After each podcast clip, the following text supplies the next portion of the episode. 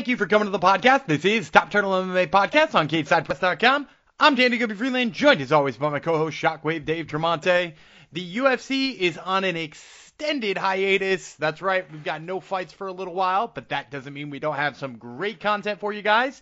This week's show is going to feature a pair of interviews with a couple of fighters fighting on Uriah Faber's A1 Combat 16. That fight is coming up this weekend. You can catch Jose Avalos, who's on the show this week, but first you can also catch Jacob Rosales, who's telling us some stories about the wild injuries. Plus, we're bringing back our favorite end of the year segment, the Combat Countdown, as we take a look at who we expect to be future champs come the end of 2024. And we're going to get to all that great content for you, but first, I have to let you know that this episode is brought to you by Game Up Heart Hydration. Welcome to the game. Welcome to Game Up Heart Hydration, the new ready-to-drink beverage with sports drink flavor for adult drink fun. But make no mistake, this is no sports drink. It's a refreshing adult beverage with 4.9% alcohol by volume, a special blend of electrolytes, and way more than a hint of flavor. It's a drink that's, well, it's really drinkable. Should you stretch before you drink it? Certainly couldn't hurt. Game Up is not a hard seltzer because hard seltzers just didn't work out. Game Up plays entirely in a league of its own, and it comes in all your favorite sports drink flavors, orange, lemon, lime, fruit punch, and grape, and it hits all the right numbers at 110 calories, 1 gram of carbs. It's gluten-free, and it's got no added sugar. Game Up is for MMA maulers, urban fitness freaks, peak-bagging badasses, tough mudder mothers, beer league brawlers, hot yoga hotties, high handicap hackers, committed cornhole huckers, or even just professional poolside posers who game up and get after it.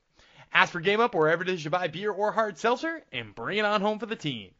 Game Up brings you this episode of the Top Turtle MMA Podcast, and it starts right now. The hosts are ready. The fighters are ready. Listeners, make some noise if you are ready for Top Turtle MMA with Shockwave and Gumby.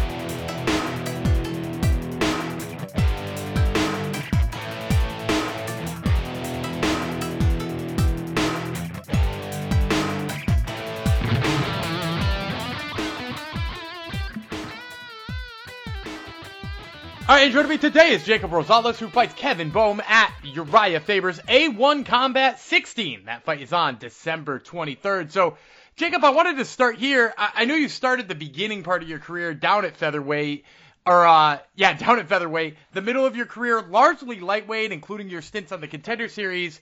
You know, you've gone all the way up to welterweight, catchweights in the 160s. What sort of made you go back to 145 for these last couple fights? Well, my natural body weight is pretty low. I started fighting pretty young and, probably a little immature with my diet and stuff. And, it's just kind of like came together. My diet's been super clean. My weight's been super low. I've been walking in at, my lightweight fights, just walking in at 155. My fight, before my last one was at a catchweight at like 165, and I walked in. I didn't cut. I walked into the fight at like 155, and I just was like, dude, I can make it. It's better for my career. It's better for myself. And I just figured that if I'm gonna keep going and make this a bigger career, that 145 is going to be my weight class. It's been pretty easy making. Yeah, go ahead. Yeah, I wanted to ask a follow up real quick though. Is you know, you said you've been walking into fights at 155. Now you fought, you know, Jonathan Pierce, who is a massive dude, right? Like he's a really big guy for any weight class that he's in.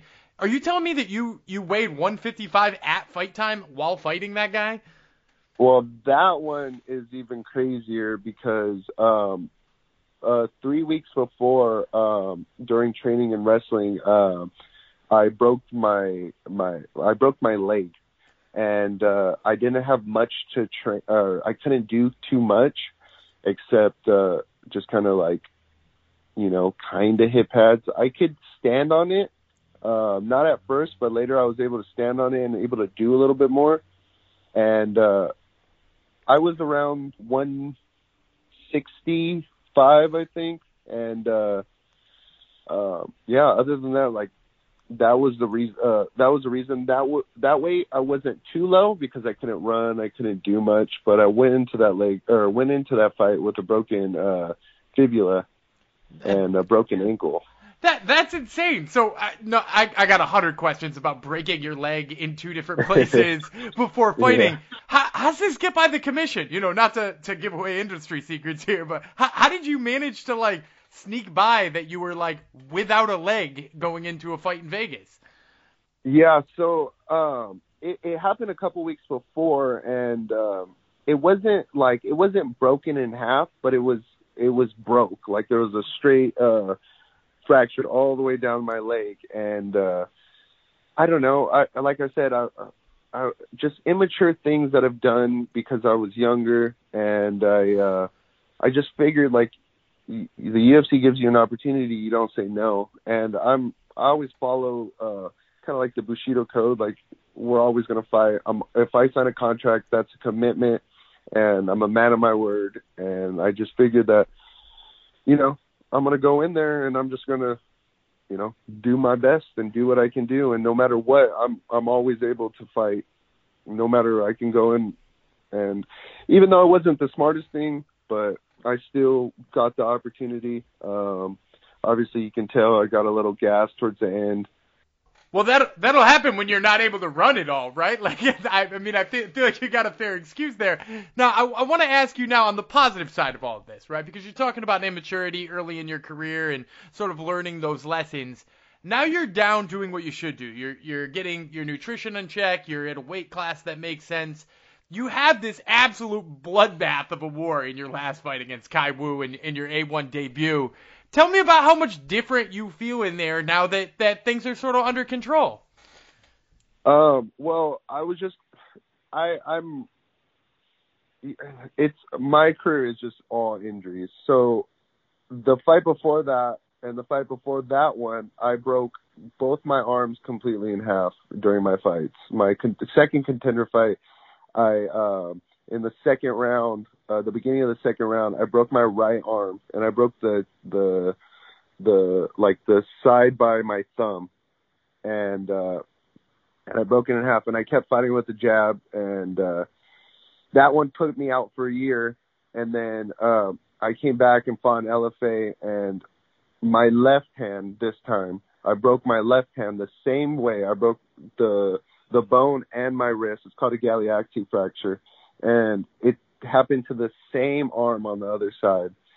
And I just had another year off, and I just had a lot of time, like a lot to think about my career and how to do it smart and how to, you know, be a fighter, but also be a smart fighter and not just be dumb going in there. And I figured going to 45s, I'll be, you know, I'll be strong as I should be. And leading up to that fight, something just happened to me where my goals came in check. Everything kind of just fell into place. My training, my mindset, everything.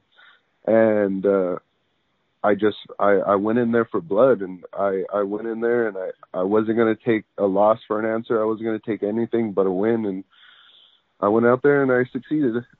And it was a damn entertaining fight. Now, I wanted to ask you, you said in there, not just getting your nutrition right, but getting your mindset right. I know a lot of fighters these days, you know, use mental coaches, they, you know, see sports psychologists and stuff like that. Was it anything like that for you, or was it just, you know, sort of a moment of clarity that sort of helped you figure out where you need to be?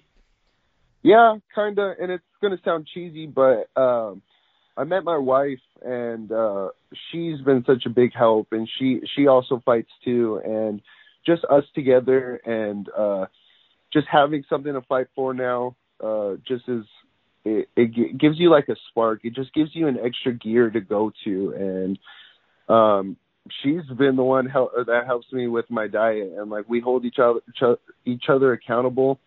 And I can't let her down. I can't let my team down. And that's just how I've been feeling lately. I dig that. That's not too cheesy. And shout out to Alondra Rosales, I guess I should say, another talented fighter fighting in LFA. So, Jacob, I also, before we get to talking about this fight coming up, because that's obviously why we're here, that's what people want to hear about, I got to ask, because, you know, I'm a big fan of MMA nicknames. There's 100 guys out there who are the Hitman or, you know, the Grim Reaper. You know, those are the popular ones. There's only one Lil' Badger that I know out there, and that's Jacob Rosales. Can you tell me the story of how you became Lil' Badger? So I trained at CSW for basically my whole career since I was like 12 years old.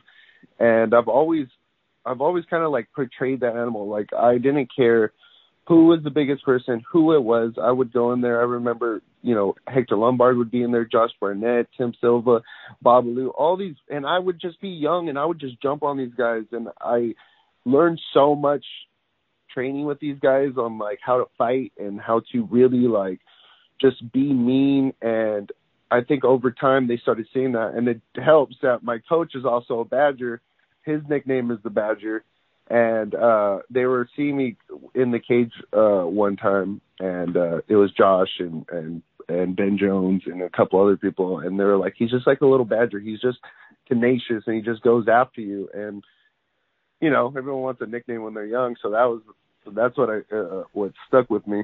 I love that. I love that. And getting a nickname from Josh Barnett, you could do a lot worse than that. So I want to talk about this fight, because you're fighting Kevin Boehm here. He's a guy who, first of all, coming from Bellator, great guy to build your name off of.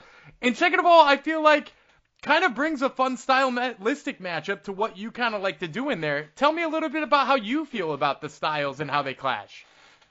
Yeah, he's extremely tough. You've seen all his fights. He goes in there. He doesn't stop. He's no slouch at all. I think that he has a kind of like a Muay Thai-ish style, and he shoots every so often. But I just think that my style and my just pressure and everything is going to be the thing that shows out the most and kind of puts him on his heels. And regardless of what happens, I can go to the ground, I can wrestle, I can strike. So I'm pretty comfortable wherever it goes. I'm not really thinking too much on how I'm going to finish it, other than that I'm looking for the finish. Well, you kind of stole my last question, man, because usually I ask people as I get ready to end these interviews, give me a prediction. You know, maybe you don't have an exact prediction of how you're going to finish him, but, you know, maybe a time. How do you see this one ending come December 23rd? It just depends. He's tough. He can stay in there. It just depends how much he can take, or how much he wants to take. I don't take a step back. I like to make everything exciting, and I'm just looking to have a good time in there, and build off it. Well, we are looking forward to seeing that good time in there. Once again, fans, this has been Jacob Rosales, who fights Kevin Boehm at Uriah Faber's A1 Combat 16. That fight is on December 23rd. Jacob, thank you so much for the time, man. I really appreciate it. Thank you so much, man. Thank you for having me on. Well, we hope you enjoyed that interview with Jacob Rosales. I once again am Daniel Gumpy Freeland, joined now by my co-host Shockwave Dave Tremonti. Dave, we obviously got to talk about UFC 296 happened this weekend. Kind of a lackluster main event, mostly just because Colby Covington not competitive at all in a fight with Leon Edwards. Not only does he get badly outstruck, he also periodically gets outgrappled, maybe nearly submitted. I want to submit this question to you if I can. Do you believe this is more his excuse, which is ring rust and just not being up to snuff? Do you think this is the fact that he's 35 and perhaps not what he used to be? Or do you think this may even be a case of us kind of overestimating what he was ever? Okay. It's yes to all. And I'm actually very clear on this. So first of all, when you are 35, we've seen the stats on this, that is an absolute factor in all this. So it was kind of like bad timing for him to finally get this, you know, title shot. Or, I mean, he's had a title shot before, but this next title shot, it just came at a bad time in his career, which is on the other side of 35. Second of all, he has had a year and a half off for ring rust. I thought the game plan from round 3 to 5, where he's like, oh shit, maybe I should try to take him down, way better than 1 and 2, but that's also could be a timing issue too. So it almost was like he woke up a little bit mid fight, you could say, and I'll chalk that up to ring rust. And then 3, he was never really champion quality. I always viewed him as kind of a 1A. And I never really had a point, even in like the very close first Kamaru fight. I never really had this point where I was like, this is, you know, the guy that's going to carry the flag, the torch, be that GSP reels off, you know, 9 defenses in a row. He's a guy who always outstruck and used his cardio well. He's like a good game planner, but I always felt like the game planning and that sort of like pointy, I'm going to steal a decision is fine. You know, you're in a game that you need to win, but I never thought it was going to be like the route of a dominant champion. What do you think? Yeah, I think the same thing. I heard somebody, I wish I could remember who it was. Somebody on Twitter posted that he kind of feels like, and I think he will go down in history as kind of a not exciting Carlos Condit. Because I think we all remember Carlos Condit winning an interim championship. He did so against a completely undeserving opponent who was out of his element in Nick Diaz. Colby kind of did the same thing with RDA, right? Like RDA probably shouldn't have been getting that title shot at that time, and certainly not up a weight class. And then in addition to that, he got a couple of title shots after, never really looked like he was close to winning those fights. I mean, I guess a little bit in the Rory or Robbie Lawler fight, but like, you know, just kind of never felt like he ought to be considered a champion, but was like, you know, kind of close enough for us to say, like, maybe he's not the least deserving person for this. Now, that being said, Colby's third title shot, he did seem like one of the less deserving challengers at that point, but he had some like decent runs before. So I'm not going to completely discount what he did, but I agree with you. He never felt like, you know, what Dana White was saying he was, which is like the clear-cut champion if Kamaru Usman wasn't there. He just seemed kind of like an also-ran guy who got a lucky interim title fight at one point in time in his career. So, yeah, it'll be really interesting for me to see whether or not he now decides to be active to work back to that, because he's kind of always been a guy who, like, give me an easy fight that will give me a title shot, or I'm not really interested. And because really his absences, apart from being punched in the tooth in an Italian restaurant, really, the only reason for his absence is he just didn't want to fight. You know, he didn't have a fight he liked. He didn't have a big, high-profile fight. So it'll be interesting to see if he digs back in there anytime soon. Well, I'll tell you what we're going to dig back into very soon, and that's one of our favorite segments on the show, really tied for our favorite segment on the show. It's our new Combat Countdown, and this is something we do at the end of the year, every year. We're going to make some predictions. We're going to hold ourselves to it. The intern is furiously going to be taking notes on this. We're going to predict who the champs are 1 year from now. So we'll take a look at the champs, December 2023, and then both of us will log our guesses, I guess you could say, our informed opinions on who will be the champ 1 year from now. It's always a fun thought exercise to see where these divisions are going to go. So Gumby, before we get into this Combat Countdown for end of the year champs for 2024, I'm curious, does anyone sponsor this edition of Combat Countdown? Absolutely. The Combat Countdown is brought to you by Game Up Heart Hydration. Welcome to the game. Welcome to Game Up Heart Hydration, the new ready-to-drink beverage with sports drink flavor for adult drink fun. But make no mistake, this is no sports drink. This is a refreshing adult beverage with 4.9% alcohol by volume, a special blend of electrolytes, and way more than a hint of flavor. And it comes in all your favorite sports drink flavors, orange, lemon, lime, fruit punch, and grape. And it hits all the right numbers at 110 calories, 1 gram of carbs. It's gluten-free, and it's got no added sugar. As for Game Up, wherever it is you buy beer or hard seltzer, and bring it on home for the team. All right, we're going to start at the top. So heaviest divisions down to the lightest divisions. And I could have sworn that John Jones was stripped of the heavyweight title, but I guess technically he's still the heavyweight champion. Of course, Aspinall is the interim champ. Yeah, and I think that's just because I've seen John Jones get stripped from titles so many times. That all being said, Stipe is supposedly next for John Jones. Of course, with Aspinall being the interim champ, he could be in the mix there against John Jones. Do you think at the end of next year, John Jones is still the heavyweight champ? Your thoughts? So my pick here, and we both missed heavyweight last year, I will add. My pick here is going to be no, but not necessarily because John Jones loses. I just don't think he's going to be around come the beginning of 2025. I don't believe he's going to fight more than Stipe. It seems like at this stage in his career, especially coming off of, you know, what sounds to be a pretty horrific pec injury, is like, I don't think he wants to fight a dangerous fight. He doesn't want to fight the Tom Aspinalls, the Sergey Pavloviches, the, you know, Jelton Almeidas, you know, like name your scary heavyweight young guy out there right now. He doesn't want any piece of it. He wants to beat Stipe right off into the sunset. And I think whatever time of the year that happens, he vacates immediately after that. And they probably just promote Tom Aspinall into being the permanent champion. So I'm going to say no, John Jones, not the champion at the end of 2024. I am so conflicted on this because I would never go into a bet that says John Jones is going to hold on to a title, not because I think he's going to lose it in the cage. I just think all his outside, interferences are actually more likely where he's not even in the UFC next year or he's suspended or something crazy. But I'm actually going to say yes here. And I'll tell you why. I think if they get the Stipe fight off in March, he's obviously going to win. Stipe doesn't have 1 foot out the door. He has like 3 feet out the door. He's basically been retired at this point. And then, Jones is going to go up against Aspinall maybe next November. Maybe he doesn't even do Aspinall next November. Maybe Aspinall just is the interim champ for the next year. And Jones only fights once. He's such a big name. I don't think they're going to pressure him or necessarily strip him of the title. If he defends the heavyweight title once next year, they're cool. They probably can only shoot for twice. So I'm basically banking the fact that I know he beats Stipe, and I'm going to say yes, just because I think he can maybe get past Aspinall in November of 2024. Let's move on. So I'm yes, you're no. 205, it's our boy, Alex Pereira, possibly Jamal Hill next. They're already talking shit together. There's a great storyline tie-in there since Hill beat Glover. What do you got?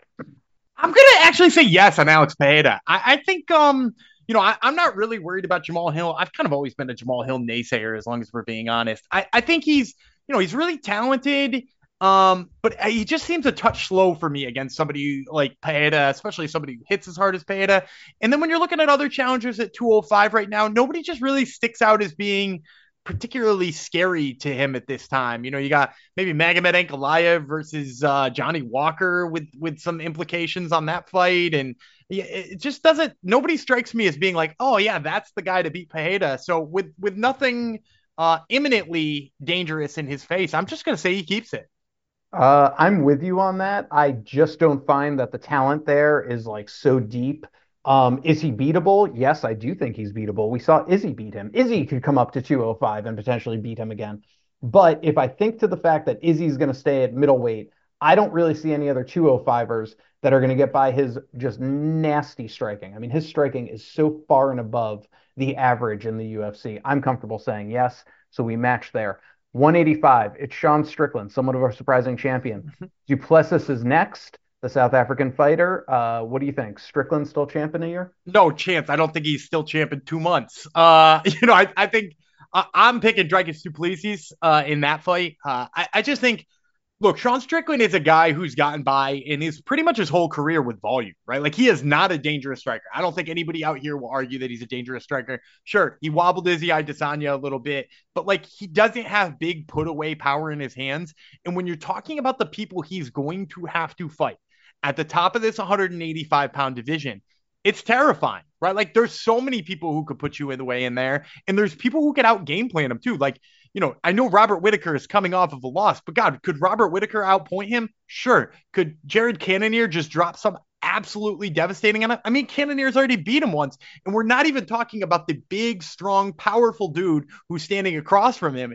If he gets by that one, he's got just as dangerous, maybe even more dangerous test behind it. I don't buy Sean Strickland as a champ come into 2024. I'm not really going to add anything. I agree with every word you just said. I would not put my money on him keeping the title. He feels very kind of Michael Bisping-y to me, where I'm happy he got it. He's good, but not great.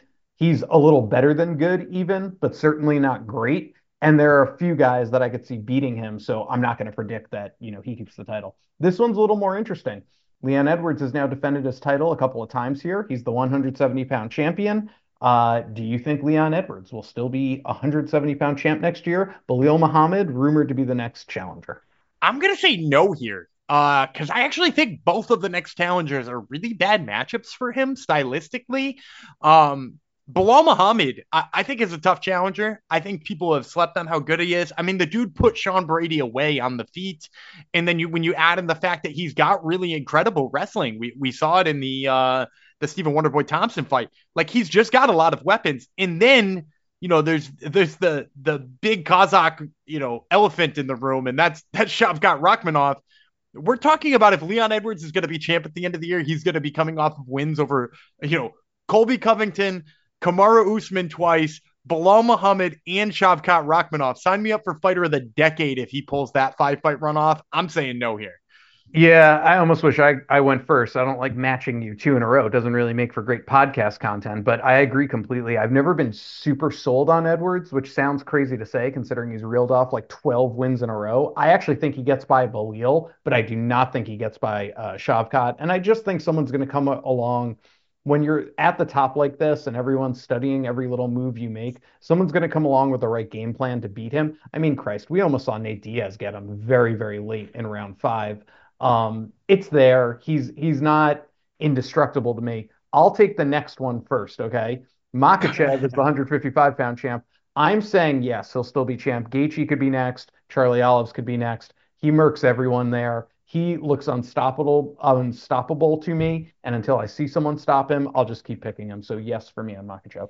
Yeah, I'm going to go the same here. You know, you said it's bad, you know, bad radio when we do this, and so far we've only disagreed on John Jones, which, you know, it's easy to disagree on John Jones.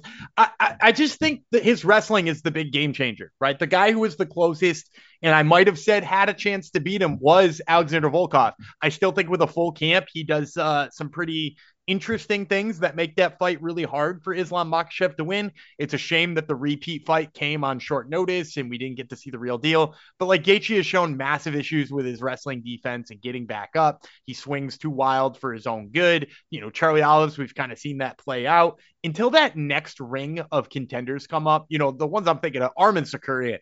If Arman Tsarukyan were to get a title shot in 2024, I might talk about saying not Makhachev here. I don't think he's going to be getting that shot this year. I think maybe 2025 we see an Arman Tsarukyan title shot. But if we do, man, like that's the guy who I would start to think about, yes, maybe can upset Makhachev. All right, Volkanovski is the 145-pound champion. He's basically in contention as not only like one of the greats of all time, but certainly like maybe the featherweight goat for sure. He's defended his title a bunch of times. He's only really had blemishes recently when he's come up to 155 against Makhachev. No shame there. Beat the brakes off Yair Rodriguez when they matched up. They're not going to match him up with Max Holloway a 15,000th time, but Topuria is right there. Topuria poses a challenge for everyone. Ortega actually came close with a submission. He's still at the top of the rankings. Josh Emmett's massive fucking frying pan hand is always out there. I'm going to take this one first, Gumby, because I have a bit of a controversial answer. I think Volkanovski, if you were making a bet, your safe money is on him keeping it. Like, no one is better than him. But I am going to go kind of with what I said against Leon Edwards. It's been coming close. He's on the wrong side of 35. Crazy shit happens in the UFC. I almost just think because of his age and the amount of times he's defended the title at this point, it almost starts to go into the territory where the odds become on the side of him losing it, because it's just impossible to keep it that long. And I'm going to also assume he's going to have to defend twice. He's not coming back up to 155 next year. So he's going to have to defend twice next year. So I get 2 cracks at someone finally solving the Volkanovski puzzle. I'll take it. I'm going to say no. So I'm a little bit worried about the buckshot approach too. You know, the fact that like once they've had a whole bunch of challengers and people start to figure things out, and especially after his chin gets touched a little bit, because that's the other piece we got to talk about now. You know, on the wrong side of 30 and with his chin having just been touched, I'm starting to worry too. But to your point, I do think there's a chance he has to defend twice. But the reason I'm saying yes, he does keep that belt is I think only one of those challengers is scary.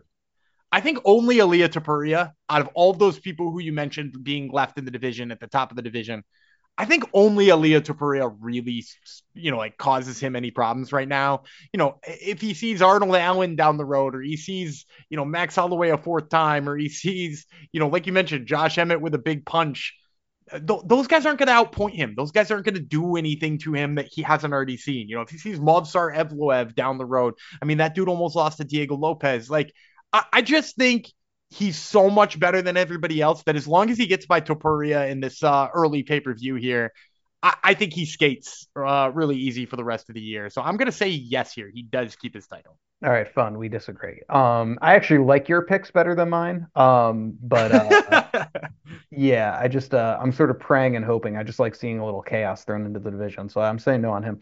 All right, 135. It's O'Malley. Brendan Vieira's next. We'll go to you first. What do you got? So I don't think Chito Vera is going to be the one to beat him necessarily. I think obviously he does already have one win over him, and that makes things interesting. But I'm actually going to say no on Sean O'Malley. I think Sean O'Malley obviously showed some real stuff there in that Aljamain Sterling fight, but really he won that fight by pretty much dragging Aljamain Sterling into being desperate or thinking he was doing well. I don't know how much that trickeration works forever. You know, I think we kind of saw it with Conor McGregor, right? You were talking about people getting figured out as the champ. Conor McGregor, you know, he had people rush at him and he finished them, right? You know, he had Chad Mendes put the pedal to the metal and when he ran out of gas, got picked apart. He had Jose Aldo like sprint at him in the first 9 seconds of that fight and get torched. You know, like he had a lot of people do things. And then once they realized, oh, he's going to throw a counter left hand and I just have to avoid that, people started having a lot more success against him. And not that O'Malley could be boiled down to just a counter left hand, but I think once people start to put themselves out there a little bit less against Sean O'Malley, as Aljamain Sterling did, not get desperate in just the second round of a 5-round fight, I think you're going to see people find more success. I think Chito Vera's got a chance to be that one to get the success, but if he's not, you know, you got Henry Cejudo not that far behind, who probably could follow a really nice game plan there. You got Merab Dvalishvili, who could come out and be the next challenger as well. Like, whoever wins that matchup between those two, I think poses a really big threat to him. So he's going to have to deal with two of those threats, and I don't really like his chances to do that. I'm still shocked he's the champion, so I'm not going to add much, and I'm also saying no. Pantoja is the 125-pound champion. We just saw him defend this past weekend. Slew of options here: Moreno, Albazi, Cape, Nicolau. I'll kick it off to you first. Is Pantoja still the champ 1 year from now? I'm actually going to say yes on Alexandre Pantoja. I think, first of all, the thing working in his favor is timing. You know, he just defended his title, so he's going to get a little bit of a grace period here before he's got to defend it again. He's probably going to get the winner of Moreno versus Albazi next. To me, that's probably Moreno, who he just beat, and he looked really good doing so. If not, he's going to get the winner of Cape and Nicolau, and he's already beaten Cape. So, I mean, we're talking about challengers he's kind of run into. I was incredibly impressed with this dude's grappling last Saturday. I thought it was some of the most impressive championship-level grappling I've seen in a long time. So I'm going to say yes on Pantoja. I say he keeps it. I am going to say yes as well. There's no one else there that they impress me, but they don't impress me enough to be Pantoja. So I'm right there with you. Now let's move to the women's side. This is a little bit more fun. 135 pound is vacant. So I guess we can't really, how do you want to do this? We can't really. We did it last year with light heavyweight, just as a refresher. We did it last year with light heavyweight because it was technically vacant when we left last year. And we just predicted a name. Instead of, because both of us get this. Both of us, do you want to know who we picked? Who? Glover Teixeira. Oh boy. Not good picks. So we just took a name. We both took Glover last year. All right, so who's your name? All right, I'm gonna say how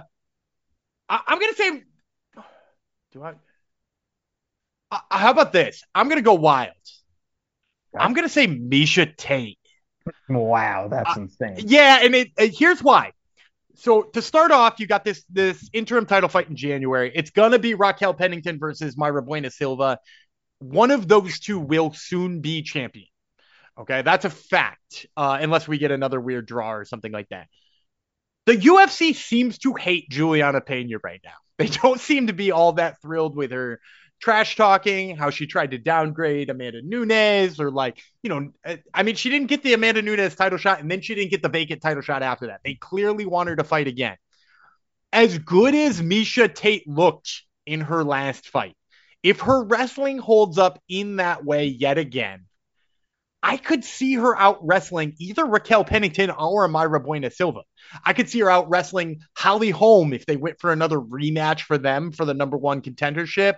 I could see her out wrestling Juliana Pena if they made Pena fight her right now. I'm not saying yes, 100% for sure, Misha Tate, but as my fun long shot pick in a division that doesn't make a lick of sense, I'll take Misha Tate. I'm just going to throw out Juliana Pena. I think Tate's too old. I'm going to just say Pena. I get that maybe they don't like her, but she is controversial. I don't know. I'll hope she finds her. I don't even like Pena, but I'm picking her because Pennington does not impress me at all. Bueno Silva's okay. I'll take Pena. So hey, just out of curiosity, because I want to throw this out here to you, because it shocked me when somebody brought this same exact point up to me. How much older than Juliana Pena do you think Misha Tate is? Well, I get it's going to end up being like 2 years or something like that. But I just think Tate has been fighting in women's MMA at high level, the mileage. But what is it? 2 years? 3 years? You're very close. It's 3 years and 1 day. They are 3 years and 1 day apart. Yeah. Well, and that's like, now I'm like pressed. I can't think off the top of my head, but I could bring up a litany of guys who you're like, how old are they? Oh, they're 33, but they've been fighting since they were 17. You know who my favorite one is? You want to do a remember some guys. Do you remember Joe Diesel Riggs? Of course I remember Joe Diesel Riggs. How old do you think Joe Diesel Riggs is? Like right now or when he was fighting? Like right now, today, how old is Joe Diesel Riggs? Well, since you're asking, I guess I'll say it's something crazy. Like, is he 40? He's only 42 or something? He's 41. Yeah, that's insane. Yeah, he was in the UFC at like 20 years old, so it feels like he should be like 55 at this point in time. Right, he also looked 55 even when he was making his debut. So that's one of my faves. All right, this one's fun. I'm gonna take it first. Alexa Grasso is the 125-pound female champ. You have Shevchenko, potentially Blanchfield, and Furio out there. It's absolutely no for me. I think Blanchfield is the best fighter in that division. I think Shevchenko is the best striker. I think Blanchfield is the best all around. She's certainly the best grappler. I like all the potential title challengers more than I like Grasso, so it's no. Yeah, I just don't think – and Grasso has gotten so much better in her grappling in the last couple of fights, but I don't think it's enough to deal with what Blanchfield brings. Like, I just think Blanchfield is so good on the ground. I think she's definitely getting a title shot this year. I don't know why they haven't announced it yet because the clock is kind of ticking. I think they said she's got like 6 or 7 months left before she's no longer going to be the youngest women's champ of all time. Like, this is a marketable moment. Get her in a title fight in this first half of 2024, because like, why wouldn't you want to be able to tout that? So I think possibly a Shevchenko rematch. You know, I think Manon Firo could possibly beat her. She's tough as hell too. There's just so many options there. I'm just going to go buckshot approach. I don't think Alexa Grasso can do it. Zhang Weili really has kind of entered the discussion, I think, as one of the best in the female division. We obviously have seen she's had blemishes on her record against Rose Namajunas. That's kind of been her kryptonite. But other than that, when you look at her record, it's really impressive. And now she's a multiple-time champion at strawweight, 24-3 as a pro. Her only losses in the UFC are to Rose Namajunas. Wins over, ready for this, Jessica Andrade, Joanna, Carla Esparza. So she's beaten former champions and beaten them handily.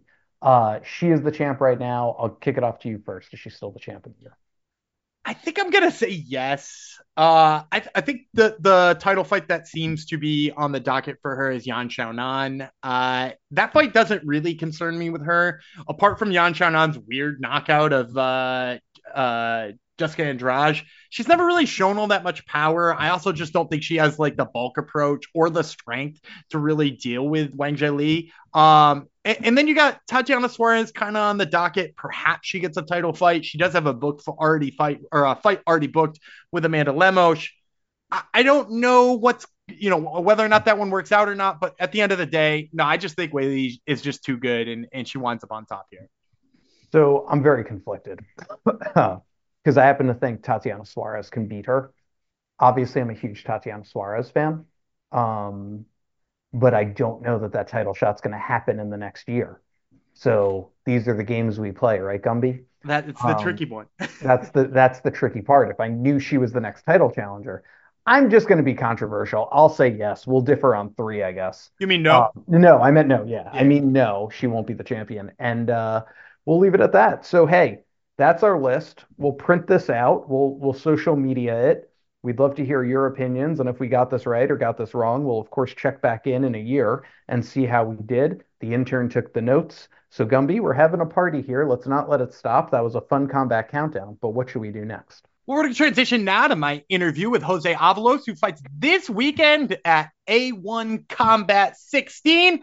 We're going to get to that interview for you right now.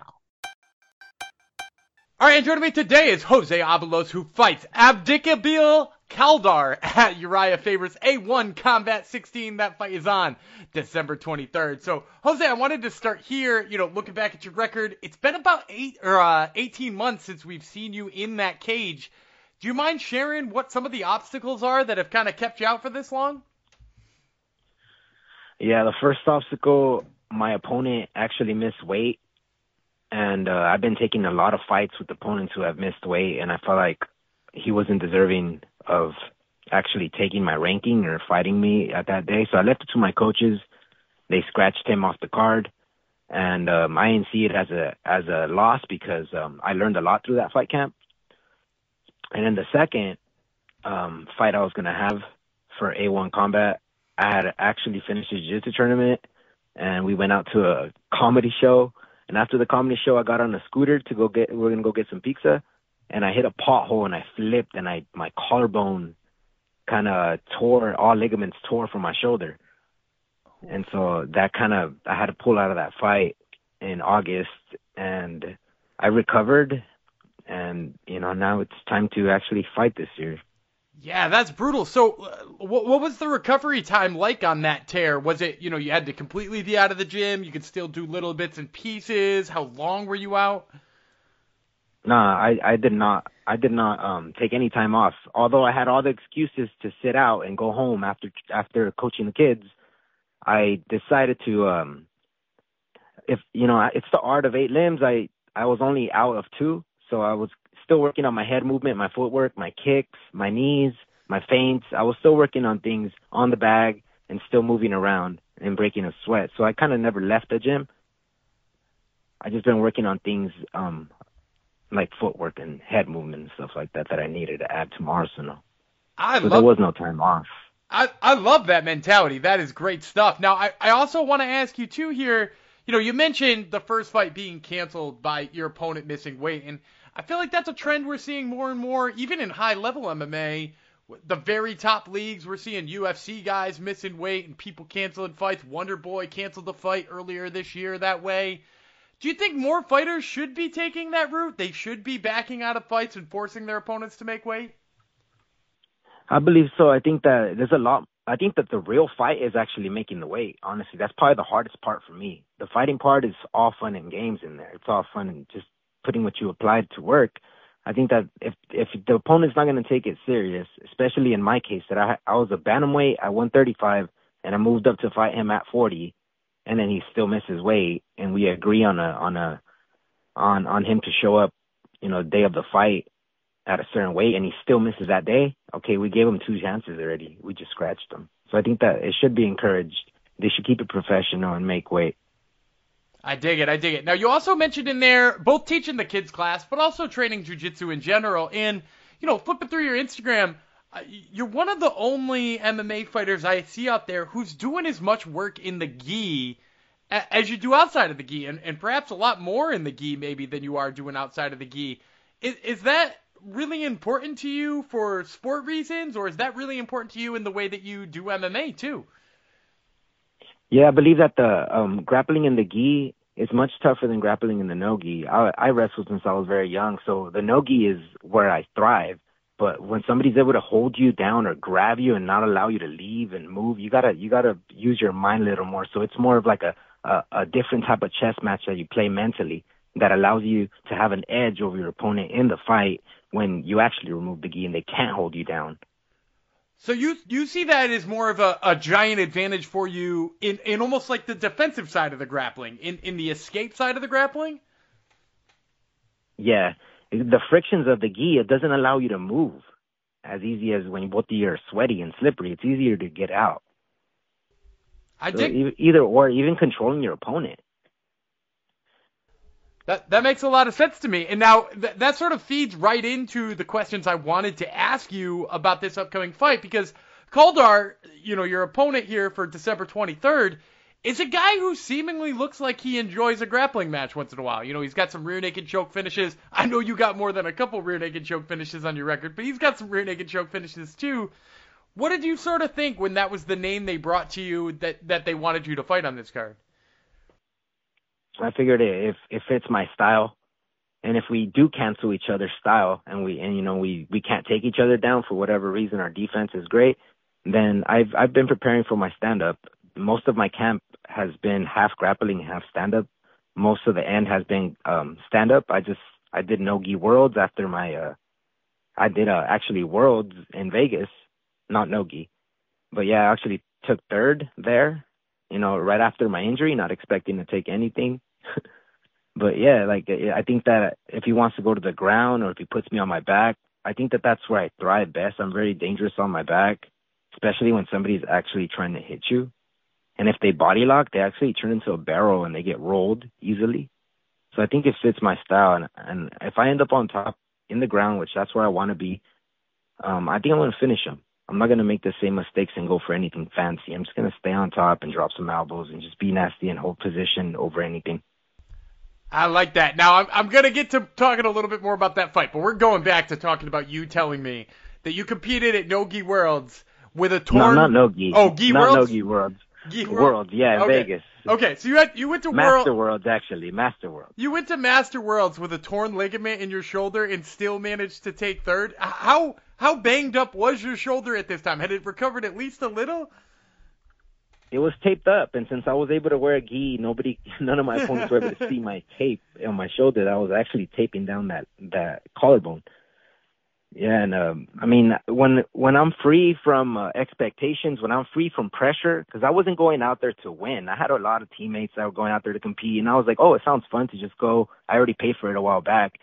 I was free from pressure. I was free from expectation to win. I was like, oh, I might just do one match, and I'm out. I'm going to lose. These guys are ready.